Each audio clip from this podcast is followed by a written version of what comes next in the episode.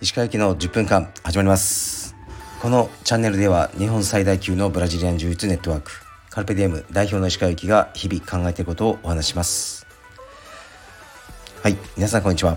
いかがお過ごしでしょうか。本日は11月の28日ですね。月曜日です。とても寒いです。少しですね今日は小声でやります。あのねあまりうるさく喋れない環境でこれをやってます。えー、っと月曜日ですね。今日の朝も息子とトレーニングをしました。で僕のトレーニングもどっかでやろうと思います。実はここ数日トレーニングしてなかったですね。あの、まあ、少し旅行に行ってたっていうのもありなんか疲れがねあのどっと出ちゃって。やりませんでしたね。今日あたりから復活しようと思ってます。で道場はまあ普通にねもう年末だけど普通にやってますね。で道場に新しいシステムというのを導入したんですよね。筋肉食堂さんですね。の、えーと、福利厚生の取り組みですね。で道場内のオフィスにまあかなり大きな冷凍庫をこれ貸してくださるんですよその中に冷凍されたお弁当を入れておいてでスタッフは食べていいと。でまあ基本料金とかが月にかかるんですけど大体そのお弁当の定価の半額ぐらいをスタッフが食べる時に払う形になってますね。で半額は道場の負担というふうになります。だからまあ多分月34万かもうちょっと5万ぐらいはあの会社から払うことになるんじゃないかなと思いますね。まああのやっぱ体を使う仕事なので、ね、食べ物はねあのいいものを食べてほしいしやっぱりスタッフもねどうしてもコンビニ弁当とか食べてることが多いのでそれが改善されればいいかなと思ってやりましたでこうスタッフのこう仕事のあり方みたいなのは最近ね僕よく考えるんですけどこれはもう本当にね変な意味じゃなくて、うん、適当でいいと思ってますね。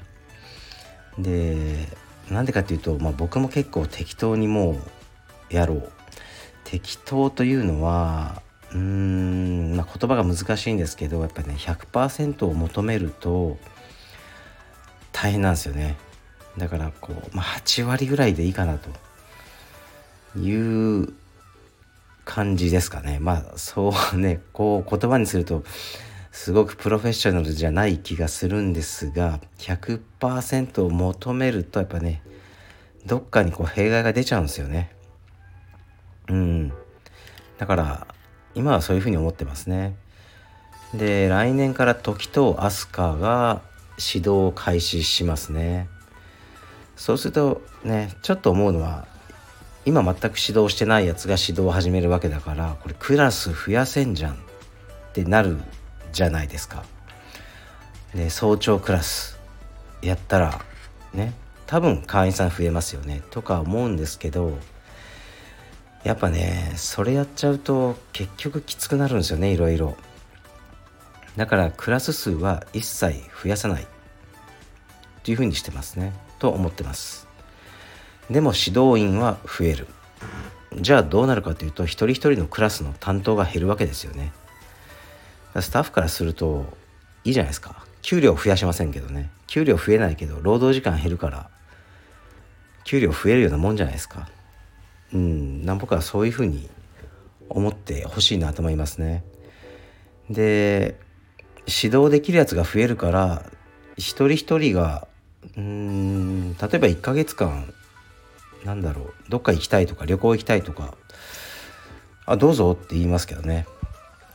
別にあので他のやつがカバーすれば僕は一切カバーしませんけど他のやつでカバーしやすくなると思うんでみんながそうやってねまあ3週間の休みを全員で回して取るとかご自由にどうぞと僕は思ってますねだ。からそういう感じのあのもう会社っていうか働き方もだんだんそういう風にこうなっていくんだろうなと思うのでうんまあ僕も合わせていくしかないのかなと思いますね。やはりこうなんかねみんなで頑張ってこう目標を達成するみたいなのはうん経営者がだけしかやっぱ言えないですよね。まあ、僕はありますよもちろん。目標があって、ね、僕は自らに対しては結構ねあのブラックを課せるんですけどね。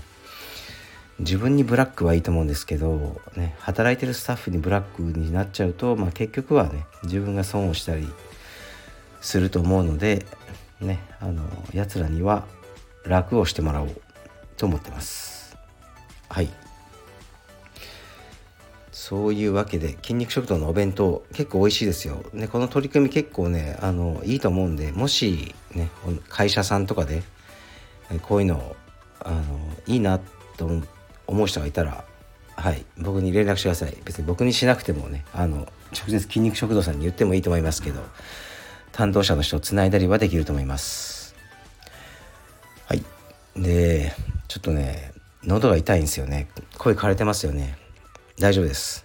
コロナではないです。で最近は映画をよく見てます。でずっとね見たかったんですよね。あの「ドライブ・マイ・カー」という映画ですね。で監督は滝口なんとかさんでこの人の前に撮った「寝ても覚めても」という映画が僕は大好きでした。本当に大好きな映画で。だからこの「ドライブ・マイ・カー」もあの期待してたんですけどなぜ今まで見なかったかというと、まあ、3時間を超える映画だしなんかね怪しい雰囲気を感じてたんですよね。こう予告編とかから。で見てみましたね。そしたらもう超絶つまんなかったですね。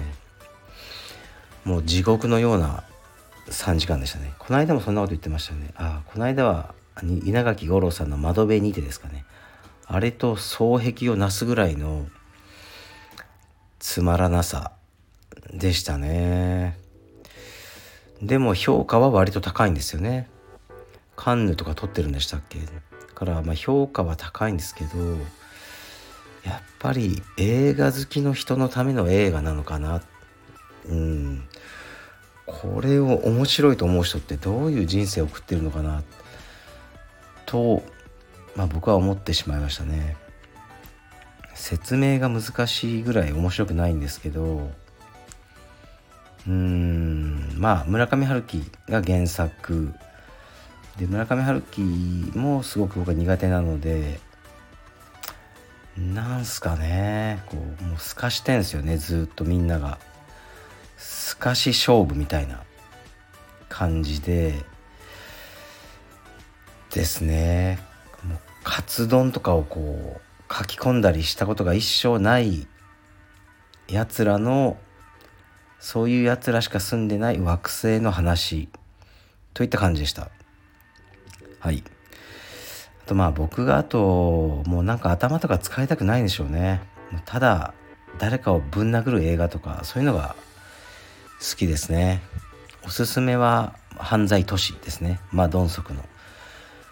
もうまマドンソクにもうほんと出てきてあの赤い車をもうボコボコにしてほしかったですね。それぐらいつまつまらなかったです。はい。関係者の人がいたらすいません。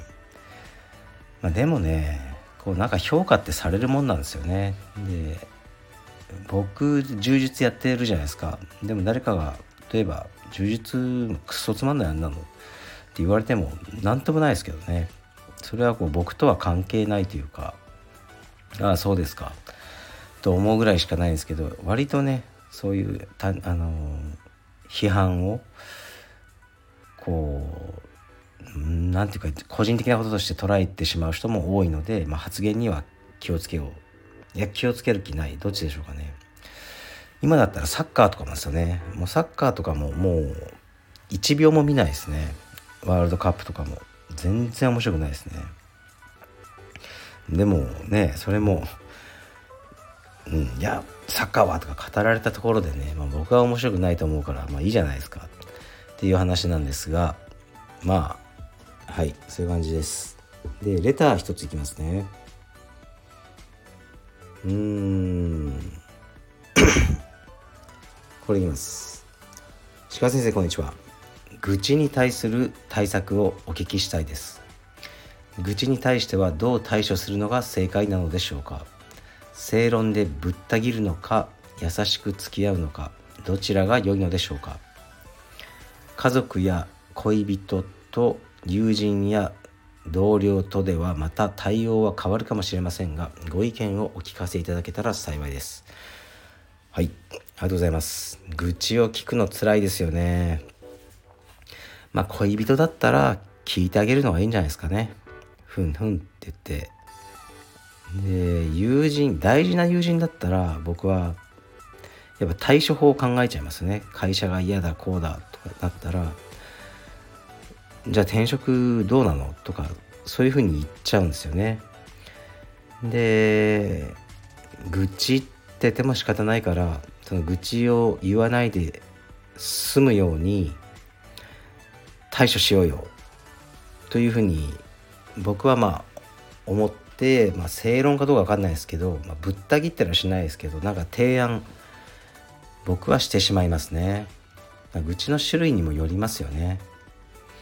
うん。だけどまあどうしてもね治んないことに対する愚痴とか例えばその人が病気でそれに対して愚痴ってそういうのはまあ聞いてねあげて共感してあげるってことだと思いますけどもし対処法が何かあることに対する愚痴だったらね、愚痴ってないでとかは言わないですけどじゃあこういうふうにしてみたらどうだい？って言ってあのね何か提案を僕はすると思います。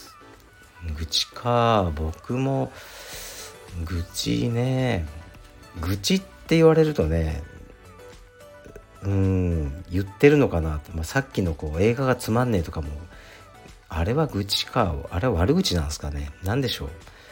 分かんないですけど、まあ、意識的にあまりこうね誰かに僕の愚痴を聞かせたいとはとは思ってないので、うん、そういうふうなね、あのことはしないでおこうとは思ってますがたまにはやってるかもしれないですね。気をつけます。はい。じゃあ失礼します。